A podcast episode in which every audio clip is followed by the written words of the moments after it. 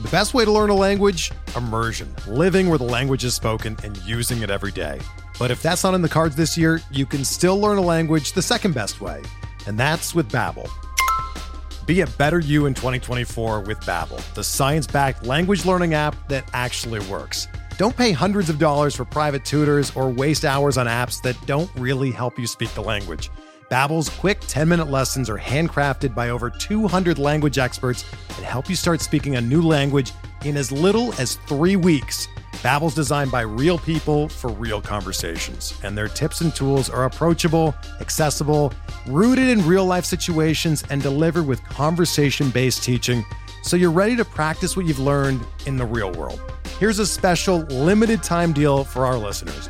Right now, get up to 60% off your Babbel subscription at babbel.com slash bluewire. That's 60% off at babbel.com slash bluewire, spelled B-A-B-B-E-L dot com slash bluewire. Rules and restrictions apply.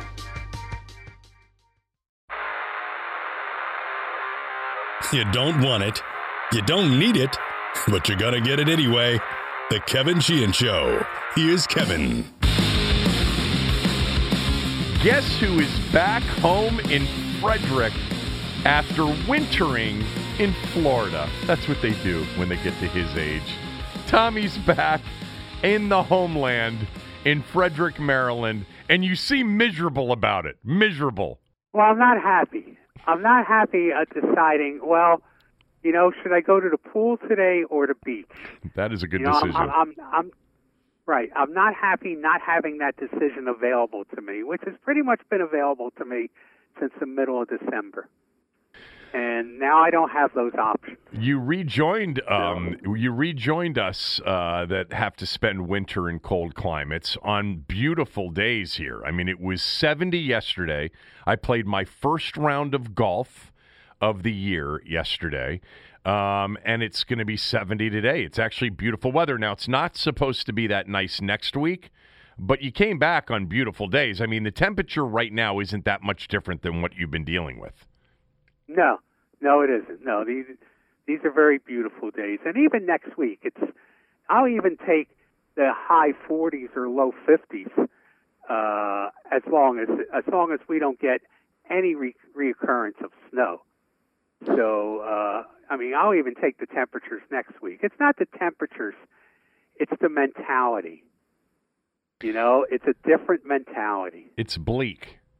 It's um, it's depressing when you go through, and we actually had a stretch here that you missed. Fortunately, you missed it because I don't know what the result would have been had you had to endure it here in this climate. But there really was a stretch in February where it just seemed like it was cold every single day, gray and cloudy every single day.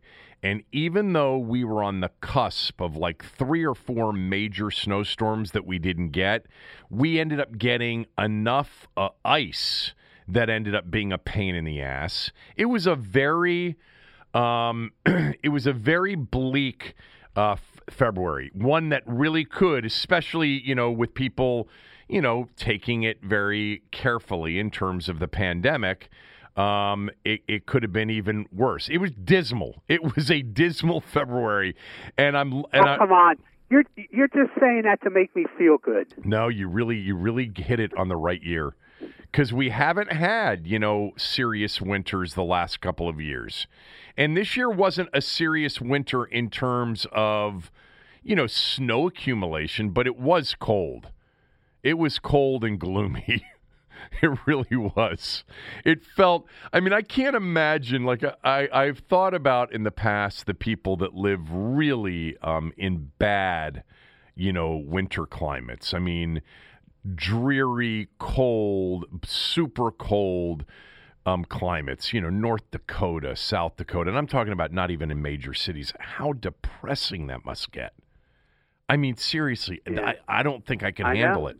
You know, my wife, I, you know this, I think.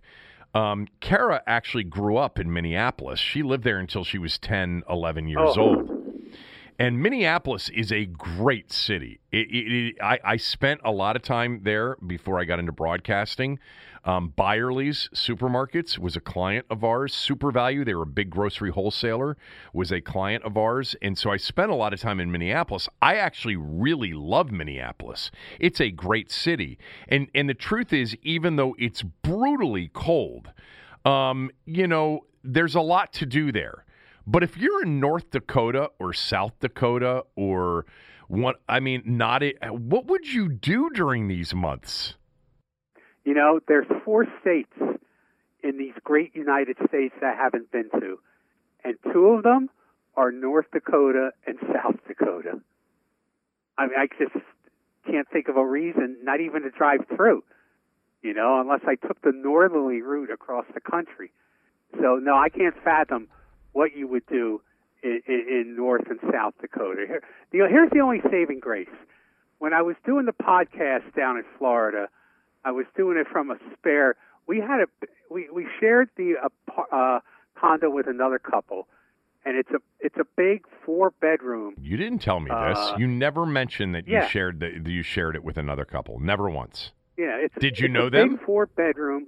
Yeah, they're our, uh, my wife's twin sister. And Oh, her husband. oh, okay. We You get along with them very well. you didn't tell me that. And uh, Is is this the Philadelphia crew? four- no, no, this is the Poconos crew. The Poconos crew. Okay. So they they really loved it because they escaped the Poconos where it's where they got snow all the time this winter and Right. it's 10 degrees co- colder than it is here. But I would do the podcast from we had four bedrooms and so we had a spare bedroom uh so I would do the podcast from there and now I'm doing sitting in my office here in Frederick doing the podcast. And you remember what my office at the radio station was like. Yes, I do. It's hard to Well, hard to is- forget. This is this is similar to that. So I get to Uh-huh. look at all my accolades and awards and photos. So that's making me starting to feel a little bit better. Yeah, you missed the shrine that you built to yourself. Yes. Um, in well, I've, mean, got, I, I've got a shrine here in Frederick, and Yeah.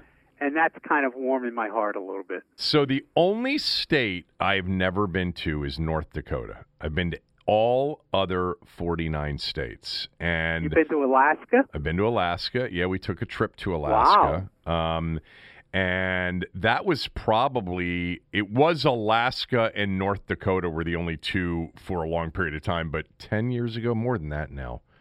Um, we did an Alaskan cruise. I think I've told you about it. It was a lot of fun. Um, but it rained. It was 45 degrees and rained every single day. Oh, so, you know, uh, it was one buffet um, feeding uh, uh, after another. My brother in law, you know, titled the trip The Floating Food Prison, which is really what it turned out to be um, when we were there. So I've been to South Dakota. Um, on my trip, my, you know, I- Cooley and I have had this conversation, and I think you and I have, but you probably don't uh, remember it. But when I was 21, after my junior year at Maryland, my best friend who was at Villanova and I, I know the dog, the dog Yeah, track dog thing, the tracks trip out west. You ran yeah. out. Why would you think I wouldn't remember it? I don't know. You don't remember a lot of things I tell you. Um, but we went. Uh, but I remember we drove. You know, we took Route 90. We took the northern route out, and that meant that we drove through South Dakota. You know, Sioux Falls, South Dakota, which was like the first city in South Dakota when you're traveling east to west, major city. That was depressing. That was not like that is one of those places where look, if we have anybody listening from Sioux Falls, God bless you and I'm sure there's a lot of redeeming, you know, features in uh, in Sioux Falls, South Dakota. Um, we were driving through in summertime. I can only imagine what it's like in wintertime. Now, when you drive west through that state and you get out to places like Rapid City, which, yes, we found a dog track in Rapid City, South Dakota, um, in the Black Hills. And uh, we did spend a night or two there. And, you know, we went to Mount Rushmore, which, you know, it's okay, great. A couple pictures and then you're you're on. Um, but the western part of that state is really beautiful, you know, physically beautiful. Um, but I've never been to North Dakota before, never. Uh, and I don't know why I would want to go to Minot or Bismarck Yeah. or can I name another mean, state? The other, Fargo, obviously. the other states I haven't been. I haven't been to Alaska. I haven't been to Montana. Those are the four. God, Alaska Yeah. really is beautiful, and Montana's uh, great. Um, you know, cool. Yeah, but from what I from what from watching uh, from watching uh, Yellowstone. uh, Yellowstone, I think it's very dangerous. People get killed left and right in Montana. yeah. Yeah. Well, they do on that show. Um, oh, you know what? Just speaking of shows, um, it's still like on my list to do The Wire, but for whatever reason, um, you know, I came home the other night and my son was watching an episode of Breaking Bad. And I got into like a three hour, you know, watching four, you know, straight episodes. Good God, that show is just brilliant. Yeah, it's, I mean, it the- was amazing. it's and so I knew amazing. it when I was watching it. It was it always felt special. Where's You the know, I mean, podcast on that show? Where's the podcast on that show? I want a pod. There, uh, Zabe was telling me I sat in on Zabe's podcast the other day in the Zabecast mobile or whatever he calls it, the van, um, and he Uh-huh. said that there's a good Sopranos uh, podcast out right now. S but I'd love a. br- Well, I think uh, Steve, Steve Schirripa and uh, exactly. the, the guy who played Christopher Moltisanti. Yeah, Uh, they, I think they do one together. they're doing one together. Um, Yeah. It would. I mean, if we had a little Bryan Cranston, you know, Jesse Pinkman, you know, uh, Walter White, Jesse Pinkman. Um, what's Jesse's uh, name in real life? Aaron. Um, Aaron Paul. Is that right. it? If we had the two I of them, which that relationship really is so much a, a part of the show. If the two of them were, were hosting it, or maybe it could be maybe it could be Walter and Skyler, maybe the two of them. Um, just please leave, you know, Hank Hank's wife Marie out of any of the. She was the one annoying character on the show, but God, what a great show and what great memorable episodes, you know, from that show. Yeah. Do you know I still Yeah. haven't finished Better Call Saul? I, I'm through the first two seasons and I haven't gone back and, and watched the rest of, of the first three seasons I think I got through. Um, but I have not gotten through the rest of it. That's on the list along with The Wire. But I loved I've loved the first three seasons of Better Call Saul because Odenkirk Well, is Better brilliant. Call Saul. Better Call Saul. Uh, it really ratchets up in, in the last se- last season it was on. Right. Uh, I mean, they're doing another season, but uh the intensity really starts to ratchet up. Because I Gustavo really ends up it. becoming a part of it, I'm assuming. Yeah. Yeah. Uh, listen, I recommended to you an Amazon Prime series that I know you'll love, Sneaky Pete. I know. You and You Clay watch all the time. Clay all the time tells me to watch that. It's right up your alley. So why do I go back and watch shows I've already watched? I don't do that well, all the time. I've had this argument. I've had this argument with my wife. She doesn't like uh, when I came home. One of the first things I did when I watch TV, I watched On the Waterfront again, which I have on DVR. yeah. You know, I've seen On the Waterfront maybe 200 times. You know, but I watched it again, and to me, and she doesn't do this, but to me, I compare it to listening to say a record that you love I, I think over that's and over again. you a just good don't comparison. listen to a record and and put it away. I mean, there are parts of a movie that that make you feel good, that you enjoy the writing at, the delivery at. I mean, and that doesn't go away. So there's certain movies that I always enjoy watching. Even though, and that's the whole thing when you're flipping the dials. If if I'm flipping the dials and I stop by Gladiator, I'm watching it. oh my god. You know? I, I never I never go away from Gladiator. Yes. Never. Um So And I, there- mean, I mean, there's yeah, so many but of those there's movies. some people that don't under. Some people just don't understand why you would watch a, a TV show or a movie uh, repeatedly, and uh, I'm not one of them. I love watching stuff over again. You know, we've talked a lot about, you know, Tarantino movies over the years. And by the way, I agree with you. I mean, why deprive yourself if you love it and you love it watching it again or listening to the same song over and over again or the same album over and over again? Why deprive yourself if it's something that gives you pleasure? I mean, I don't want to do it to the point where I cut off all new things, and I don't think I do that, you know. But typically, I need a really strong recommendation or there's got to be an act like the, the, the the movie that I told you to watch, The Little Things with Denzel and Rami Malek that just came out recently on whatever it was, Amazon Prime or whatever that I watched. Like two really really good actors, and the movie was really pumped up. And I I don't even know how it was reviewed. I enjoyed it. I thought it was pretty good. But why deprive yourself of it if you really liked it? But the Tarantino movie conversations that we've had over the years where we've said, you know, which ones we really like and which ones we don't, I think we've both said the following about Tarantino movies. There are certain movies, Inglourious Basterds to me is the single best example of this. And actually, once, a, one, once Upon a Time in Hollywood is the same. That every time I watch it, like it gets better. Like I remember Inglourious Basterds the first time I watched it, I'm like, it's good.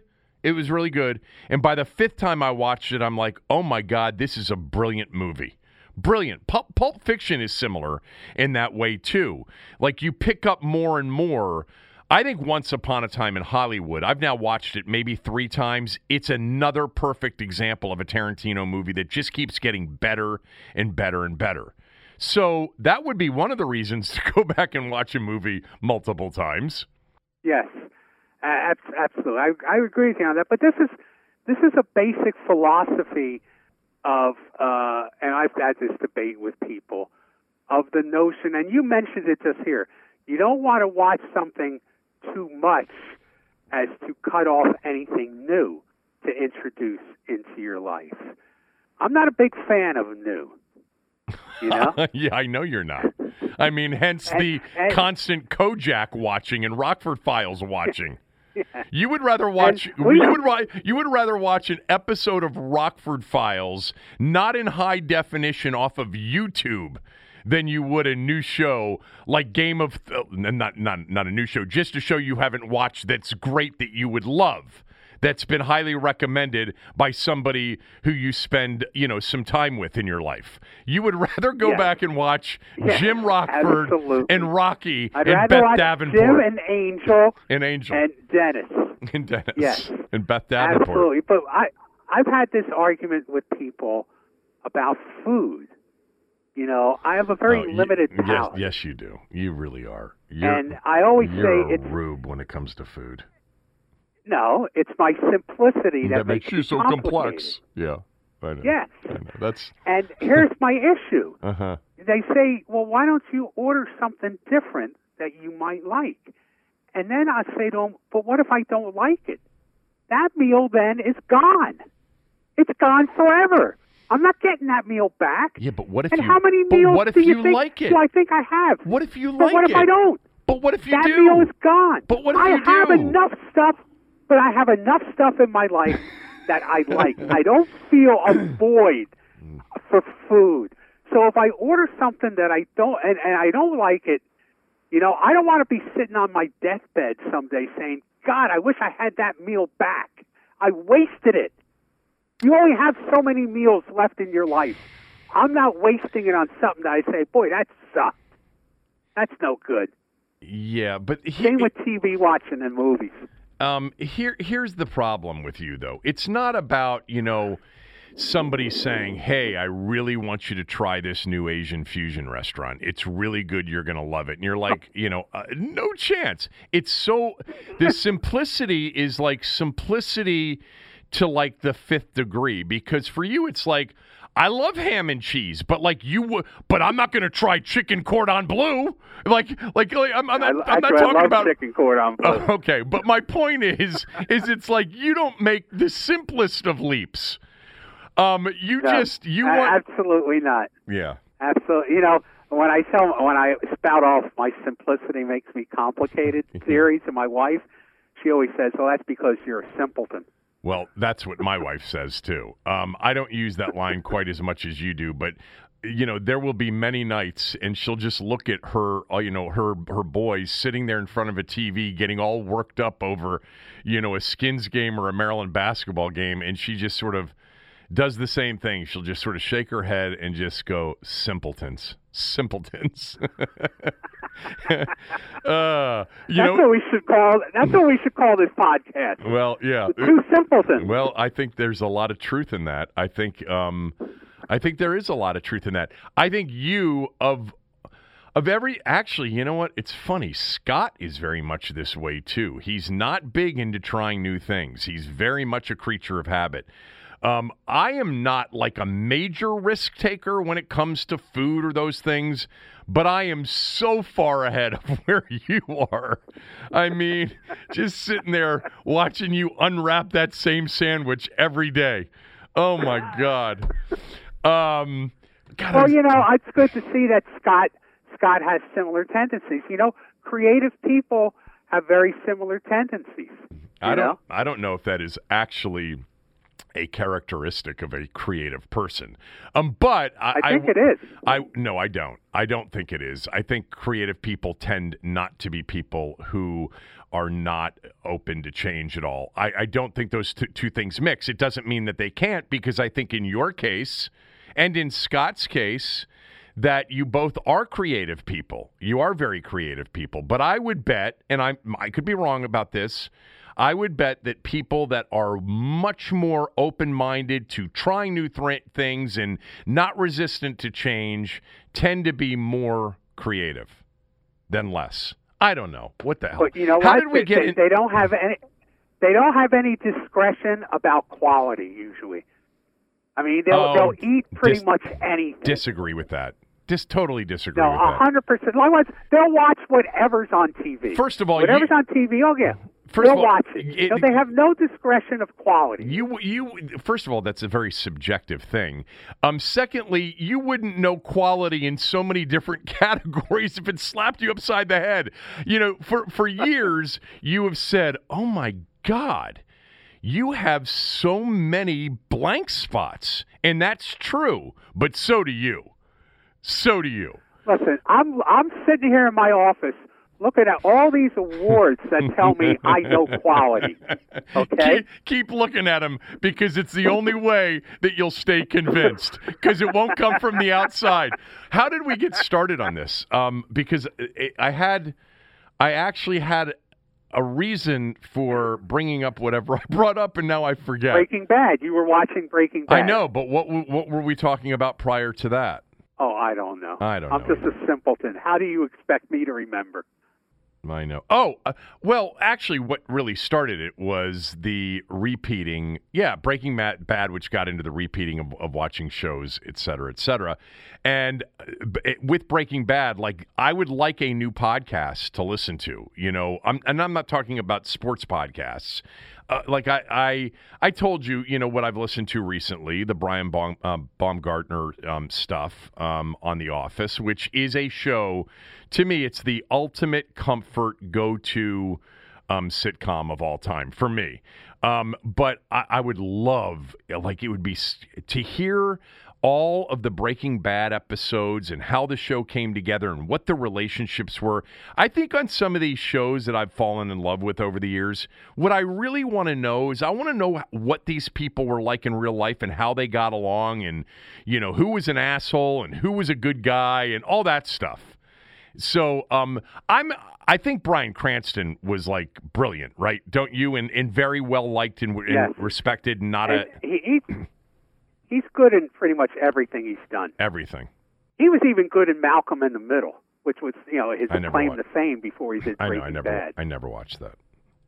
I never watched well, you it. see, you need to open yourself up to, to new I know. viewing habits. um, Gladio, Gl- Gladiator. Every time that's on, there are two movies that every single time they're on that I watch them, my wife absolutely is like, I don't want to watch it. I hate it. It's too violent. There are two. I mean, there are a lot of movies that when they're on, I'll stick with them. I mean, Godfather, Goodfellas, all the mob movies, and then all the obvious like Shawshank Redemption, all you know, the ones that everybody watches over and over again.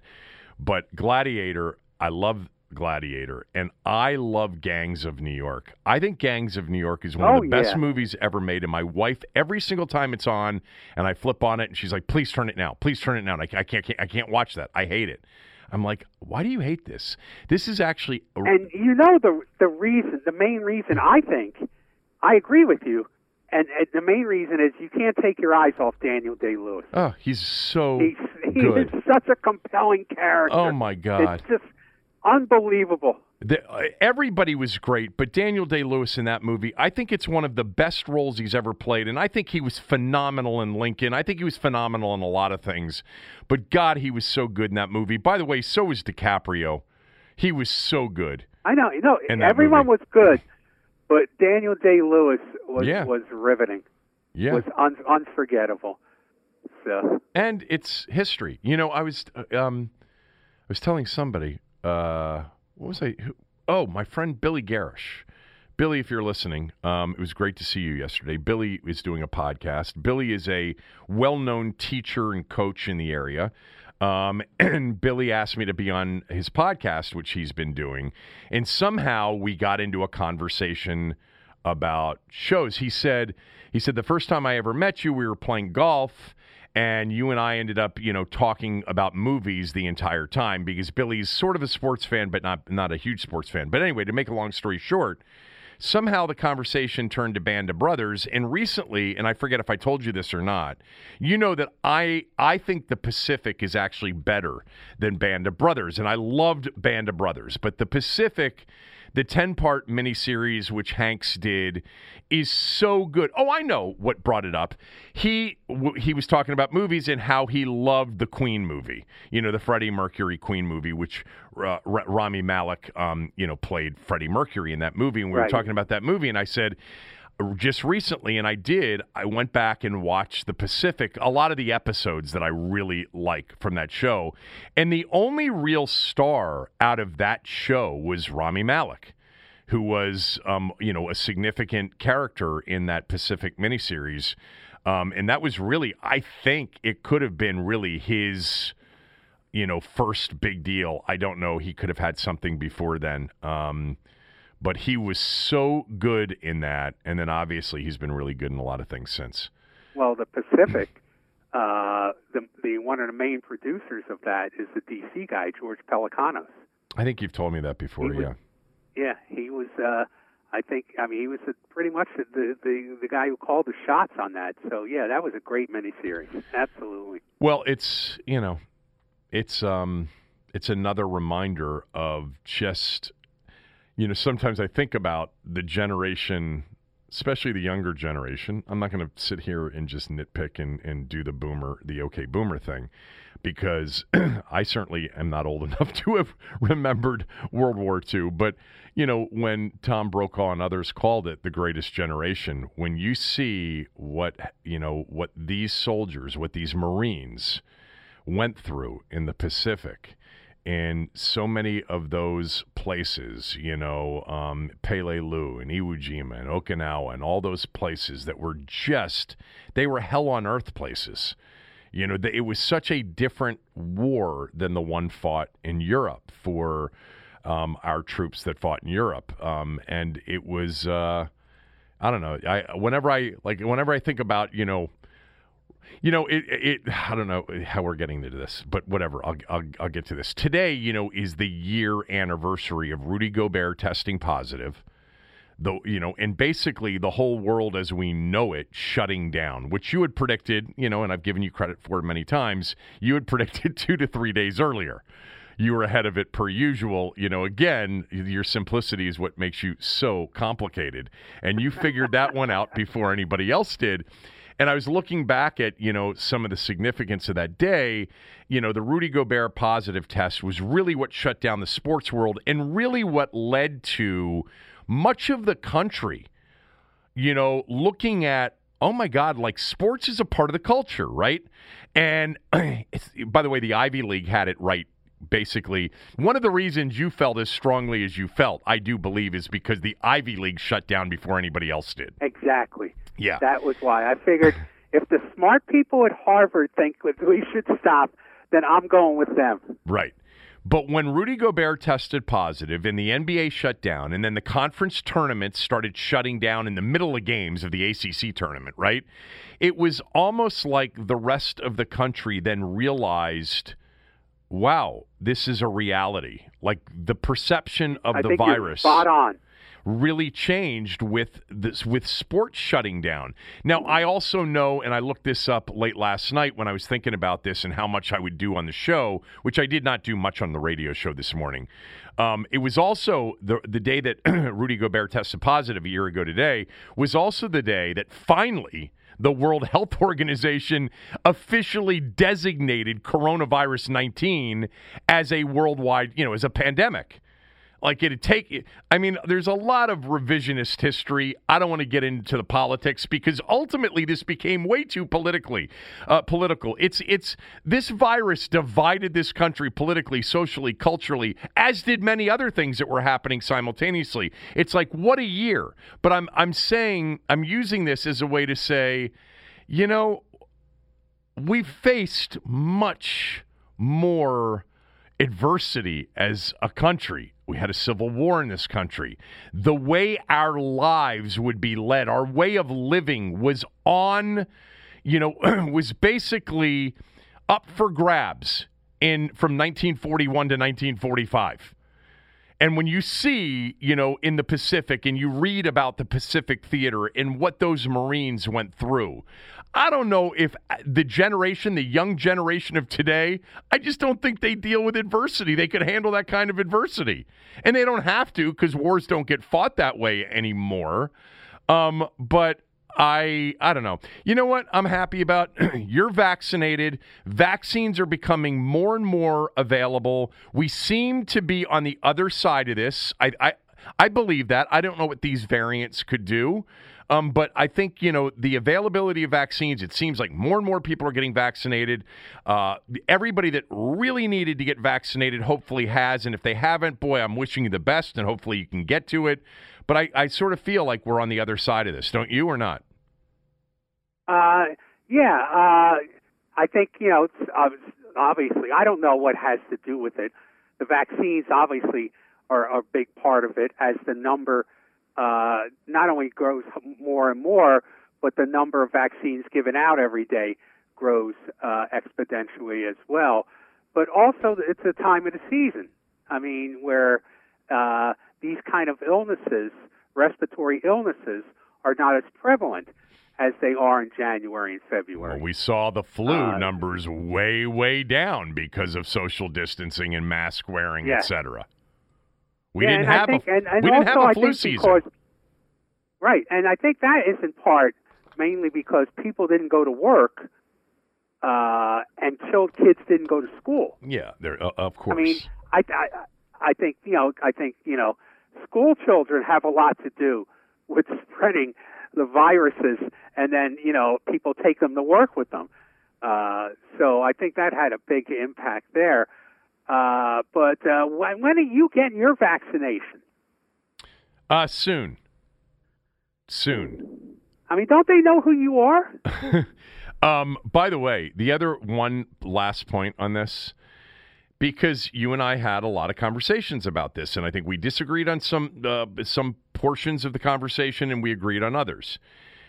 When all is said and done, and it's not over yet, knock on wood, because sports are still being played and there's still a virus out there, obviously. But basically, a year into this thing, not one serious, I mean, really serious sickness with a young, fit college or professional sports athlete in this country. Am I right about that? Remember, we had the discussion. I don't know if that's right. I don't know if that's right. I think there have been guys that have gotten sick and have been bedridden, but not. No one was on a ventilator, nearly dead. That would have shut no, down if sports. That's your measure. If if that's your measure, then I uh, that's probably true. Yeah. Well, that. Well, I don't want to say that that's my measure. That's my measure because a lot of the serious symptoms were no worse than serious flu symptoms. With that said, you know, like Scott, who had COVID, still doesn't, still doesn't, uh, two months later, it's coming up on two months, still doesn't have full taste and smell back. And it's, you know, it's starting to worry him, you know, because what if, like he said, like, what if I never get it back? And I, and I, you know, it's easy for me to say, but he agrees. It's like, well, it could have been a lot worse. You could have been on a ventilator You could have been in, in danger of losing your life. But, you know, obviously you don't want to go through life. Well, you look, if anybody could lose their sense of taste and not have it impact their life, it would be you.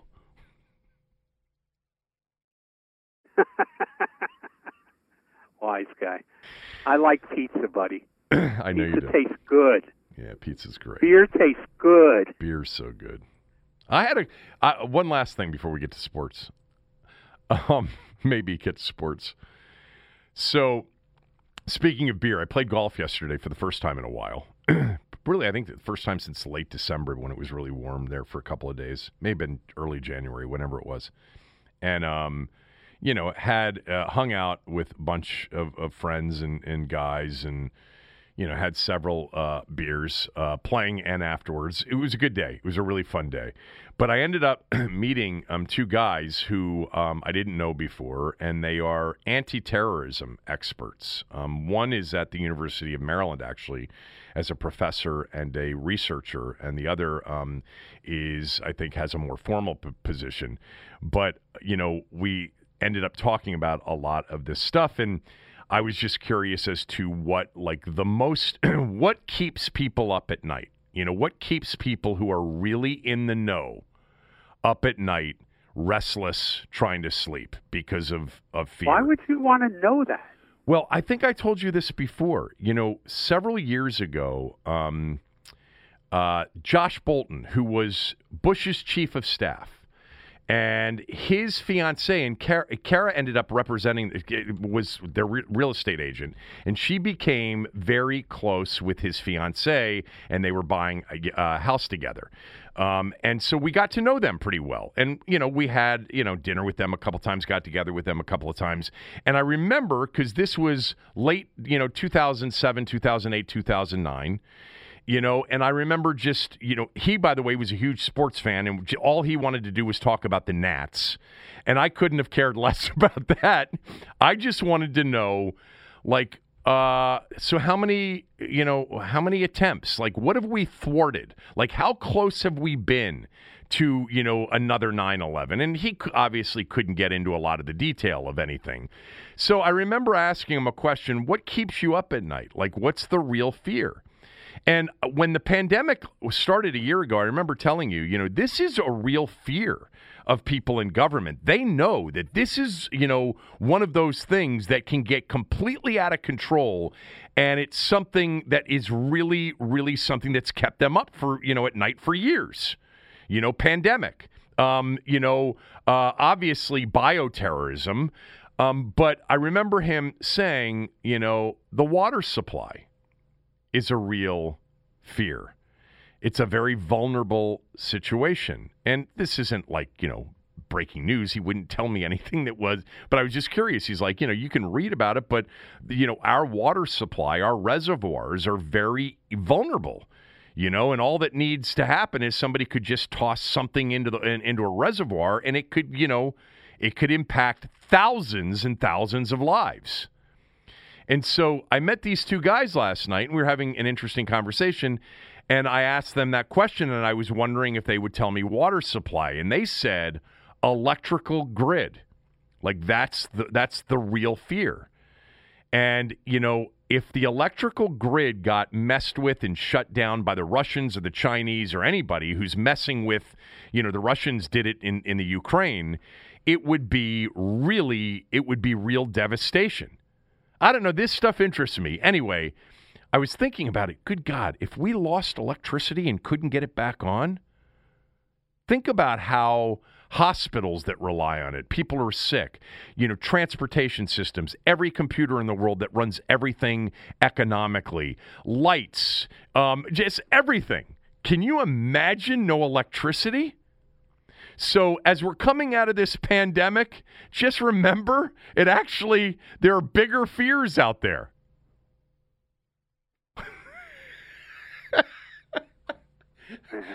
look at you. I, I, I, can't even look at you right now because you're on the phone, but you're like, oh my God, why'd you tell me about this? Why did you tell me about this?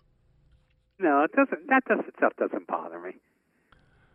It really does. What does bother you? The pandemic bothered you.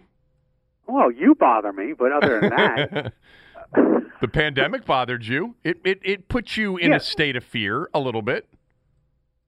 Yeah, it did. It, it did. I mean, because uh, I, I saw the real possibility that I could wind up on a ventilator or dead. But Right. uh, you know, I mean, worrying about things. Well, but I had some level of control in that, and I exercised it as much as I could. Right. You know, Yeah. by taking precautions. You and I have no level of control if somebody wants to sabotage, uh, you know, the electrical system. We can't stop it. Right. Okay. So I can't worry about something I can't control. I had limited control over uh, the chances of, of me getting COVID. And so, I, I mean, while I was worried about it, I felt good about the way I was approaching it. And if something happened after that, well, then that's that's winning the the bad lottery. So cyber war, you know, on basically, you know, your your power grid is a big concern of, you know, a lot of the smart people in the country. So, uh, you know what? It was a hundred years in between serious pandemics.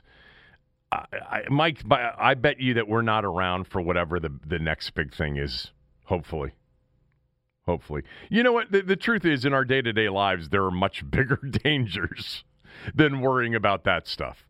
Um, all right, kids. I don't know how we got sidetracked into all this, but I do, I do want to spend a little bit of time talking about what Ron Rivera said yesterday during his presser, and we'll do that right after this word from one of our sponsors. We're driven by the search for better. But when it comes to hiring, the best way to search for a candidate isn't to search at all. Don't search match with Indeed. Indeed is your matching and hiring platform with over 350 million global monthly visitors, according to Indeed data, and a matching engine that helps you find quality candidates fast. Ditch the busy work. Use Indeed for scheduling, screening, and messaging so you can connect with candidates faster. Leveraging over 140 million qualifications and preferences every day, Indeed's matching engine is constantly learning from your preferences, so the more you use Indeed, the better it gets. Join more than 3.5 million businesses worldwide that use Indeed to hire great talent fast.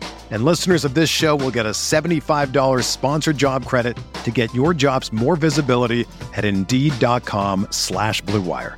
Just go to Indeed.com slash Blue Wire right now and support our show by saying that you heard about Indeed on this podcast. That's Indeed.com slash Blue Wire. Terms and conditions apply. Need to hire? You need Indeed.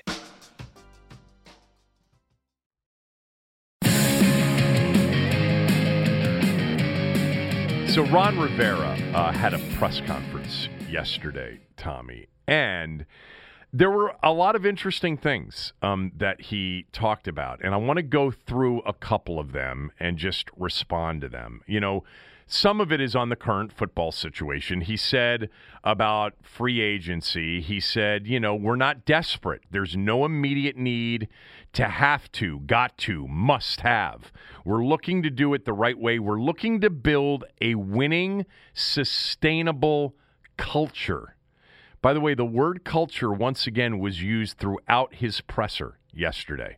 I'll get to more of it in a little bit. But he said, We want the football team built the right way. A lot of good things happened last year. We did something that was a little unexpected, which I acknowledged. But at the same time, just because of that, I really don't think you throw away, you, throw the plan away and you start reaching and doing things you don't need to do right now. Um, first of all, that answer it's such the opposite of what they would have done off of a flukish kind of year in years past. They would Oh, have yeah. they would have leveraged that playoff loss to Tampa Bay into a magical, you know, headline grabbing offseason. so close, so close. and even before the Bruce Allen so close, it would have been like, oh my God, if we have a big off season, imagine the tickets we're going to sell, the sponsorships we're going to. It was always about revenue.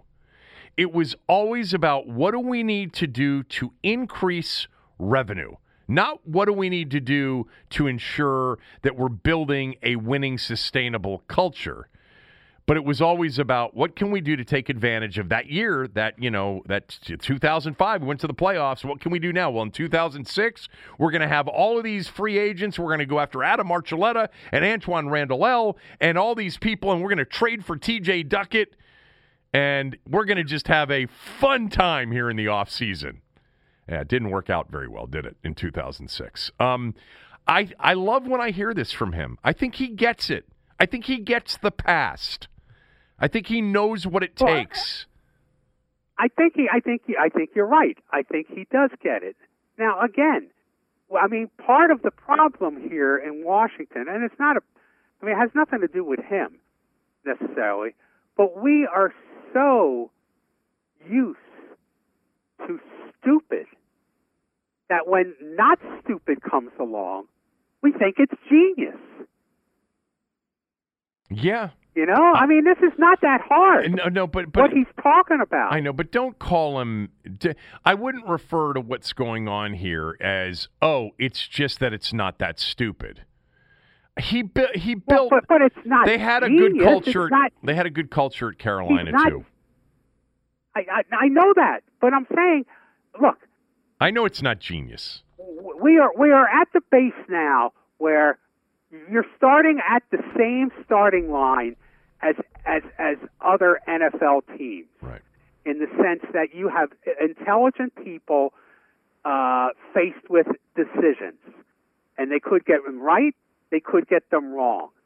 This is a new concept for this organization. that they might get them right. Okay, this, that, that that they would have intelligent people making these decisions. I know, I know but the fun, but that that in intelligent organizations you have intelligent people make decisions. They get some of them right and some of them wrong. Well, maybe this time we're going to get some of them right.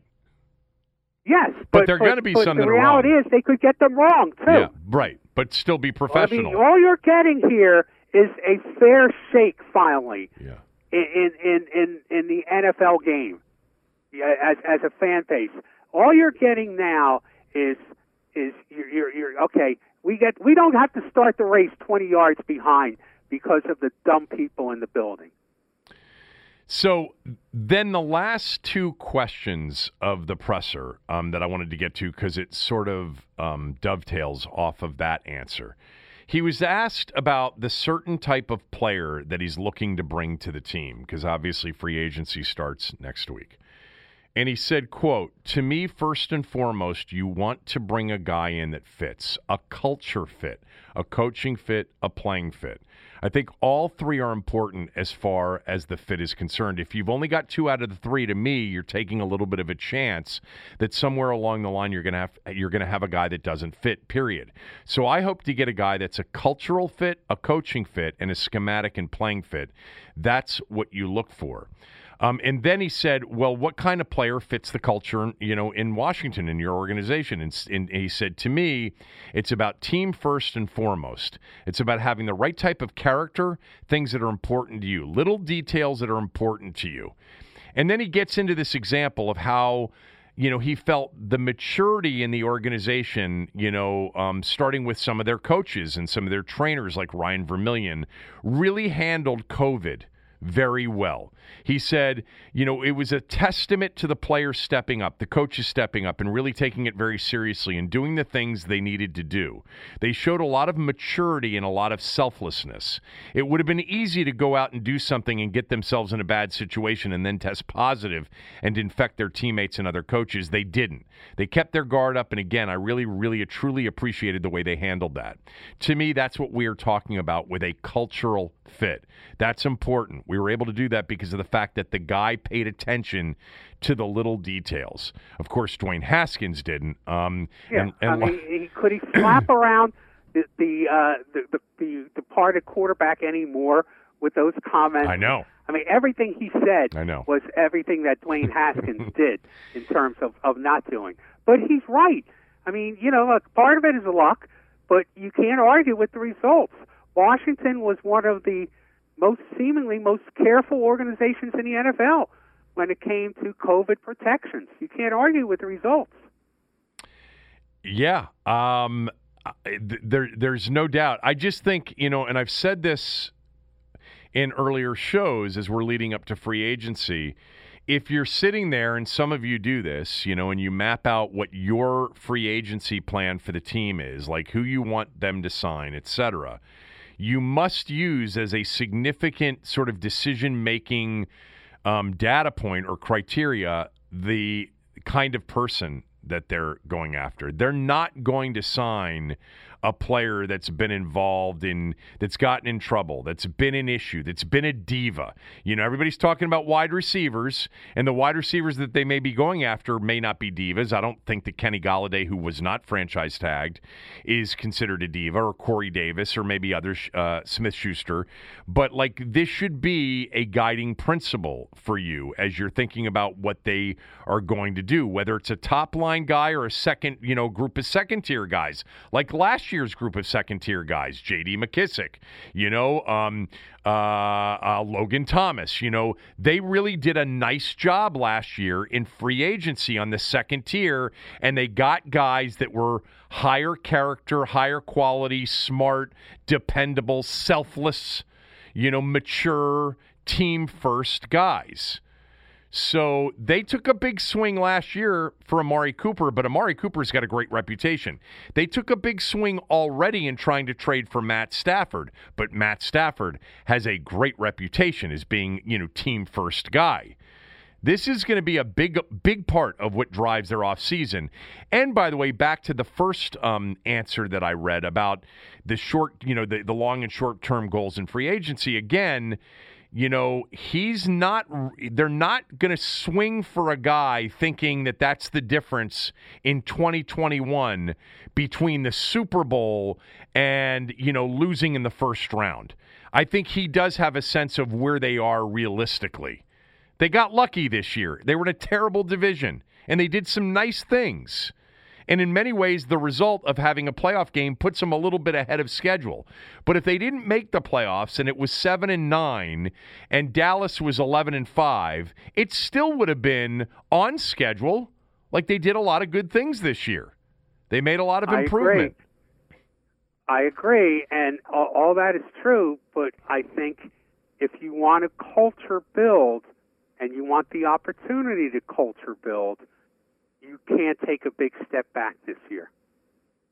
Yeah, because you, because you fear the owner. Um, right. All right. Uh, well, yeah. Well, I mean, you fear that if yeah. they have a bad year, the owner's going to say, uh, "Not good enough. Uh, what do I need to do to to, to fix this?"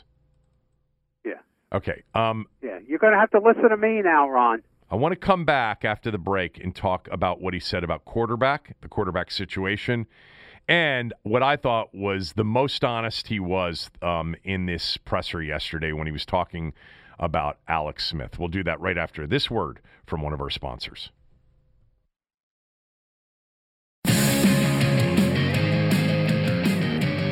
All right, I want to talk about some of the things he said about the quarterback search and also about Alex Smith. But before that, I, I am curious as to your thoughts on the answer to the following question because I had a thought, but I'm going to let you go first because I think you're going to have an immediate thought. He was asked about the findings of the ongoing investigation into the workplace culture with the organization, the Beth Wilkinson investigation, and whether or not the Wilkinson investigation should be made public, which you think it should. The organization has said we want to be transparent, etc. Um, they've made a point of that. And his answer was very short and very, you know, much um, uh, without sort of. Uh, well, I'll, I'll I'll read you the answer here. His answer was, "quote." I'll tell you this much. That's beyond me right now. That's not for me to say. What I'm here to talk about right now is the draft free agency and our football team as far as we are today and where we're going forward. Closed quote. Should he have said more? Well, there's nothing to say yet. There's no report yet. He, uh, that's not, that's not what he was asked. Question. It's not what he was asked. He was asked if he thinks that the investigation should be made public. Okay. Well, if it's, I mean, why answer a question that you won't have to answer if it is indeed made public? There's no point in answering that. Now, if it's not made public, it's okay. It's, it's you damn right. You should go back and ask that question of him again and press him on it. I mean, because that flies in the face of everything that he and and Jason Wright, the team president, uh, touted about transparency. But right now, look, if it was a legitimate question, I understand his answer because the NFL just may make it public, and then there's no point of him. You know, there's no point in him going out on a limb and saying it should be public because there's nothing to, to debate. Now, if they don't make it public, then I think he's fair game for that question. I think he's, he's fair game for the question anyway. I agree. Uh, he and here's why he's fair game for that question because he's not just the football coach here. He's the face and voice of this franchise. We were told that the day he got hired, and nothing has changed that. Jason Wright runs right. the business operation. And I know that that has something to do with what we're talking about here, but Jason Wright is not the face and voice of the organization. Ron Rivera is. I don't look. I don't have a problem with him um, and their PR department. You know, saying this is a football pre-free agency presser, but as the face and the voice of the franchise, I think the answer was a bit terse and a bit too short, and I think it should have included we are cooperating as and we want to cooperate in every way we can. We want this investigation complete. We have already started to put, you know, a lot of practices, protocols, um, you know, different um, uh, things in place to address a lot of what, what's been going on. We've made tremendous progress, Tanya. You know, Dan, Jason, the whole organization, um, and you know when that when that uh, report it comes out uh, you know, in, in, in terms of the people who may have asked for anonymity, I would certainly protect those people, but I have no issue with that uh, report when it's done. Um, if Beth Wilkinson and the league thinks it should be made public, I think it should be made public. We're ready to respond to all of the recommendations, and we've already begun that process. I think just, I think blowing off the question as the face and voice. I'm not, look, trust me, this is not a big nit to pick at all. Okay, it was a free agency presser. But what we've heard from them is he is coach centric. He's the number one guy in the organization. The owners are recluse. We'll never hear from him. Okay, so except for reports about who he's suing.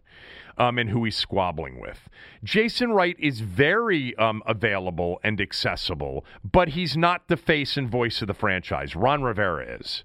And I think this is a very serious organizational issue and question, and I just thought he could have added more to it rather than just completely blowing it off. That's all. Well, okay, that's, that's reasonable. I can't argue with that position, except if he started to, you know, use words like progress and Tanya and Dan, he could wind up choking on those words if the report indeed does come out that the owner was doing everything he, could have just said the, org- he could have said the organization. The organization's been okay. putting and implementing yeah. a lot of new, you know, practices and protocols and best, you know, um, learning, you know, practices, et cetera, best business practices. And, you know, we've learned a lot from just the stories that have been written. Remember, our sales team put out the actual letter that said this, you know, this post story is is true. Um, but anyway, all right, I wanted to move on to the quarterback thing real quickly. So he said about the quarterback situation, quote, the, the biggest thing is we're going to continue to look. We're going through this process. Free agency starts next week. The draft is in 50 days. I understand. We still have time. We're going to continue to explore all the options that are out there. I get it. You guys want answers, but we don't have answers for you right now because we're still working through the process. Again, we've got a lot of time. It's free agency next week, and the draft is in 50 days. Close quote. So, what this says to me, first of all, he didn't answer. There's no answer in there. But the answer that he didn't give which is, you know, by extension, it means they're continuing to look, which is what I think they're doing, but I think this just confirms it. Is the answer wasn't, we are really, really happy with Taylor and with Kyle because, uh, by the way, if you guys missed this yesterday, they did tender Kyle Allen, so he's back at 850 grand. They did the same thing, by the way, with Cam Sims. We, we expected that. There are also reports that they're going to pick up the fifth year option on Daron Payne, another thing that we all expect them to do. But on this, what he didn't say is, you know, guys, Kyle and Taylor battling it out in August, we're comfortable with that you know, we're really excited about it. We tendered Kyle today, and and we we're looking forward to a real you know competition when we get there. They swung big for Stafford. The reports are that they've expressed interest in Mariota and even Darnold if Darnold becomes available. There have been reports about Derek Carr and Jared Goff before he became a part of the Stafford deal. They're looking to upgrade at quarterback still, even after missing out on, like, t- to me, the Stafford play was equivalent to the Amari Cooper offer of a year ago. They swung big and they missed, but they still are looking for a quarterback answer. You know, maybe I'm going to give uh, Rivera some uh, credit. I don't know if he deserves all it or not for being r- really smart about his words and how he how he chooses them uh, here. Because if he said, "Oh, we're real happy with what we've got," and then they turned around and made a trade for another quarterback, it would seem pretty disingenuous. Well, yeah, by not Th- that's why he did. That's why he couldn't say it because it's not. Yeah. It's not true. Yeah. Well, that hasn't stopped. Look, like like Mike Shanahan said, right. uh, I'm going to tell you the John truth this time for John once. Beck. You know, coaches coaches tend to lie. Okay, uh, and uh, I don't know I don't know Ron Rivera from Adam. I've never met him. I don't know what he's like, but his commitment on the quarterback position just you know just may be that I want to be real careful about saying, yeah, we're happy with what we got. and then we wind up making a deal for Sam Darnold. So uh, I thought it was a good answer. No, I, I, I'm not saying it's a bad answer or a good answer. What I'm saying is the answer is we're still looking. We're trying to we're trying to upgrade the position because if they weren't trying to upgrade the position, they would have told you they're really excited about Taylor and Kyle and looking forward to that competition. They missed on Stafford. That's not the only guy they're interested in. So I have said and predicted that Kyle Allen would be the starter opening day 2021, but I I didn't say that because I thought they were going to stop looking and stop, you know, um, trying to upgrade. I just didn't think that they would be successful or you know, uh, they, that they wouldn't be successful. Either a free agent wouldn't want to come there, or in a trade, it was going to be too expensive, or a trade up in the draft, it was going to be too costly. Um, so that's that's my prediction, but I just think it's going to make the next several weeks really interesting because they're they're looking. They continue to pursue a quarterback. We're not sure which one or which two or three, but they're trying to add a third quarterback, an upgraded quarterback situation to what they have under contract, which right now is Allen and Heinicke. So They may need three quarterbacks given the fragility of the two they've got. Uh, true. Very true. Um, to me, that would be one of the reasons that they should be looking because they both have, Yeah. you know, proven to be injury pr- uh, prone. All right, on Alex Smith. Um, so he was asked about the conversation that he had with Alex Smith last week before, you know, the I guess joint decision. Even though he says again, and I'll read this to you in a moment, that Alex asked for his release, but the you know Alex Smith getting released, and he talked about the conversation that the two of them had, and even referred to the GQ story. And here's what he said: "Quote." I think it was a very good conversation. It was very positive. It was one of those things that we both had a chance to see the other side's perspective. To be quite honest with you, I don't disagree with a lot of the things that he said. I don't, meaning in the GQ story. The biggest thing he and I talked about really was that there was really no roadmap to get us to where we were. I told him, I said, Alex, to be quite honest, I was scared to death. I had no idea. I didn't know what to expect. What I believe he appreciated was that I just told him exactly how I felt and how hard it was for us. I think that's the thing everybody forgets. Alex did a great job. He worked his butt off to put himself into a position to come back and play. But like I said, there was a part that people just didn't understand. Um, that is, we as a coaching staff had to look through this and think through this. It was always in the back of my head what if he gets hurt again? What if he hurts that leg, that specific leg? I don't want to be the guy that put him back on the field to let him get hurt again. I told him I fought with that, struggled with that every day. Every day. That was tough. As we talked more and more, I think the realization that, hey, there are two sides to it. As he said, Coach, there really is no roadmap to get to where we got to today. I really appreciated him saying that. And then he said, another part here that I think you're going to find interesting. Um, he said, Uh, I don't. I, he said. I, I uh, Rivera said I didn't disagree with some of the things that he said in the article. I think they were fair because you don't know. You come in as a player, and a new coaching staff comes in. There are no ties. But the one thing I did tell him, I said, I want you to understand this. If there was anybody that was behind you the whole way, it was Mr. Snyder. Mr. Snyder was the first guy. Mr. Snyder, you know, had me come to his house to meet him and tell him, you know, that I uh hold on for a second. Alex was the I'm sorry, Alex was the first guy Mr. Snyder had come to his house to meet me and tell him this is your new head coach. Alex and I had a chance to sit down and sit down and talk. We had a great conversation. When he walked out, I said to Mr. Snyder, this reminds me of the Thomas Davis story. When Thomas was coming off his third knee surgery, he wanted to come back and play. My thinking was that it was crazy, but we'll see what happens. I told Mr. Snyder, and Mr. Snyder said, if he plays, Ron, if he plays, I'm betting on the old guy.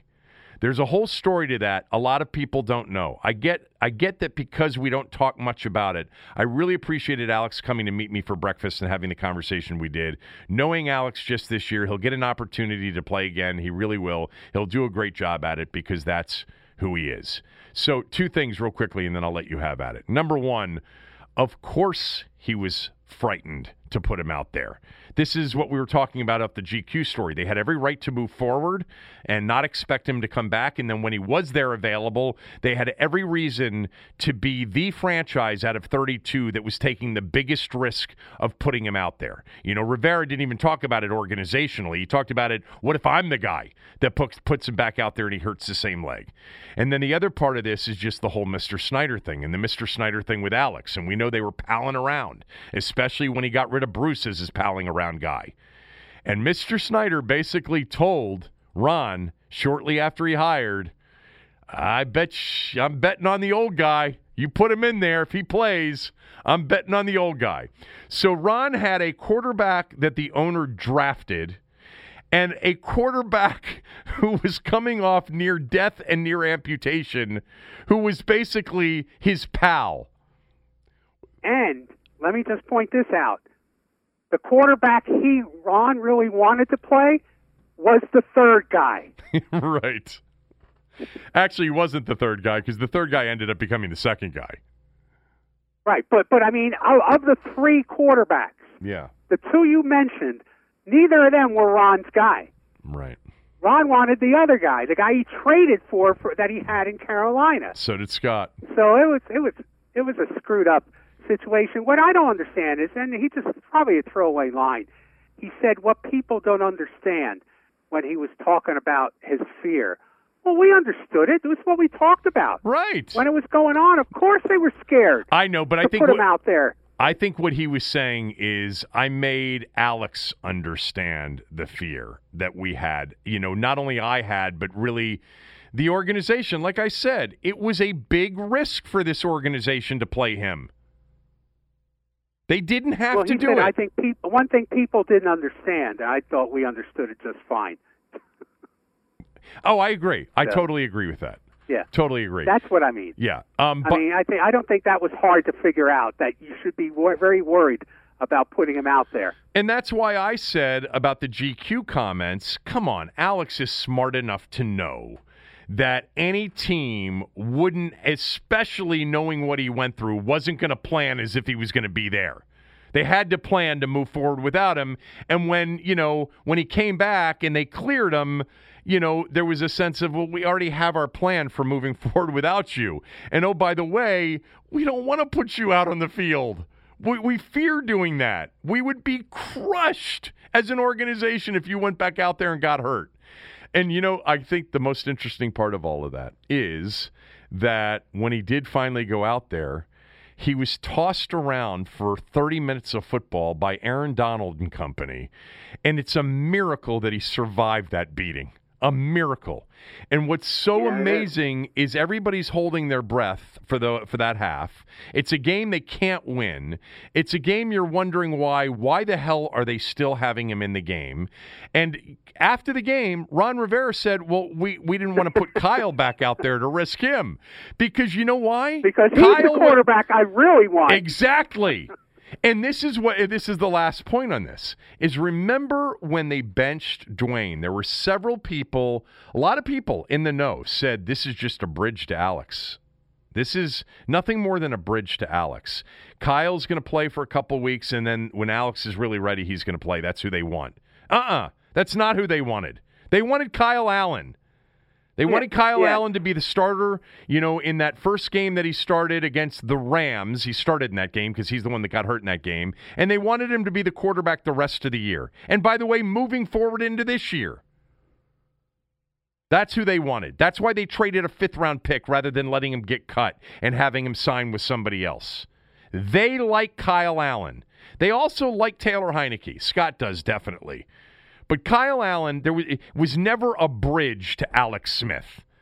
They were fearful of playing Alex Smith. Now, the the other part of this is when the Rams game ended, if you recall, one of the things that Ron Rivera did is he's publicly protected what was one of the worst quarterbacked games anybody has ever seen. Halves, for sure. And he said, Alex has actually been much more impressive in practice. And we, you know, if we have to put him back out there again, we, we won't hesitate because this was just him rusty, um, getting his feet wet after two years, but we've seen some really good things in practice. But Kyle Allen was the guy. There was no bridge to Alex. Right. Absolutely. I agree. All right. I um, got one thing before we go. We'll do that right after this word from one of our sponsors.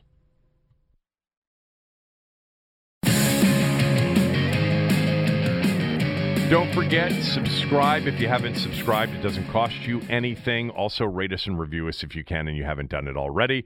Uh, by the way, March is here. It's gearing up to be a great month for sports and, by extension, a great month to take some extra money in with my bookie. With March Madness right around the corner, MyBookie's offering a shot at a share of $10,000 with the My Bracket contest, and it's only a single, single dollar entry. Plus, there's a ton of NBA action on tap, and we've got not one, uh, MyBookie does, not one, but multiple UFC pay per view cards to bet on. Regardless of your favorite player or team, you've got a choice at my bookie. Thousands of lines, prop bets on all major sports, all in one place at my bookie. If you go to my bookie at mybookie.ag and use my promo code KevinDC, they will match your first deposit halfway up to a thousand bucks. That's free cash credited to your account instantly on top of your deposit. The best part is you always have access to the action whether you're at home or on the go. Visit the website online or on your phone at mybookie.ag and use my promo code KevinDC to grab yourself a deposit bonus. Bet anything, anytime, anywhere with my bookie. All right, what do you got to finish up? Well, I just want uh, people to get a chance. You go uh, to the WashingtonTimes.com, click on sports to read my column today about Alex Rodriguez. Uh, you can also find it on Twitter and on Facebook. Uh, you know, A Rod is this huge businessman now, and I and like there's always stories crossing the wire about uh, companies that are investing in A Rod. The latest. Uh, one was Slam Corporation, a special purpose acquisition company backed by A Rod, uh, raised $500 million. Uh, there was another company called uh, CGI Merchant Group that A Rod was going to be a partner in their hospitality opportunity fund with $650 million to invest in hotels. So I, I said, why would you want to do business with a guy who basically committed fraud and cheated and lied to his his coworkers, his employer, uh, and the public repeatedly, and probably earned most of his four hundred million dollars over the course of his career under false pretenses. Why would you want to do business with this guy? And I thought, well, maybe they don't know. Maybe Oh. they don't know about this. Maybe there's Oh, it's on. possible that they don't know. So I, I, I contacted them. I contacted the SPAC and I asked them basically, uh, you know, do you know that Alex Rodriguez admitted to using steroids and, and all this? And I, I laid it all out for him. I got no response. I did CGI. I got no response. So it seems ridiculous, right? That they wouldn't know. That seems absurd. Completely. Okay. Yeah. Okay. Uh, last year, uh, Anheuser-Busch announced that A-Rod had become a co-owner and chairman of uh, the Dominican Republic's Presidente beer, which was acquired by Anheuser-Busch in 2012. Now, D- Danielle Genovese is a reporter for Fox Business. She reported A-Rod's deal with Presidente and wrote the following. Throughout his 22-year career, the athlete rose to the pinnacle of the American pastime. Now, this is not a press release. This is a news story by Fox Business. Nowhere in the story are there any mention of his steroid use or denials. Nothing. Zip. So I contacted her and I asked her if, if she was aware of them. No response. Okay. So I went to Fox Sports, where he's an analyst on baseball games, and I looked on their website for his bio. It's No, not- re- nothing, nothing about it at all. So I went to ESPN. yeah. ESPN is a legitimate news organization, right? Yeah. You know? Okay? He's a baseball analyst there, too. Not one single word on their website in his biography about uh, basically, you know, all, all his steroid use. They did mention that, uh, that you know, that he uh, was the founder of the CEO of A-Rod Corporation and all this. I contacted ESPN and asked them if they were aware of this. Nothing. Zero. No response. Well, this is absurd. That there's this world where none of this exists. So I I pointed out the hypocrisy of uh, the fact, particularly ESPN and Fox. See, I, di- I, I disagree with you on the sports sites. I, I, I- don't. uh, It's not. You can't separate. It, it, it, it doesn't matter. It's part of a bio on a sports and an entertainment site where I think it's a much bigger can't, issue. You can't. You can't be just a little bit of a news organization. Okay. Either you are or you aren't. Okay. And to totally ignore it is is just absurd. I think to total. I think I think to totally ignore it as part of like a prospectus that he's involved in. Um, you that you can't do that. Like if if somebody's making some sort of an investment um, into an A Rod company or into an A Rod venture. That has to be, you know, that that that is one of those disclosable, you know, I think things that has to be disclosed.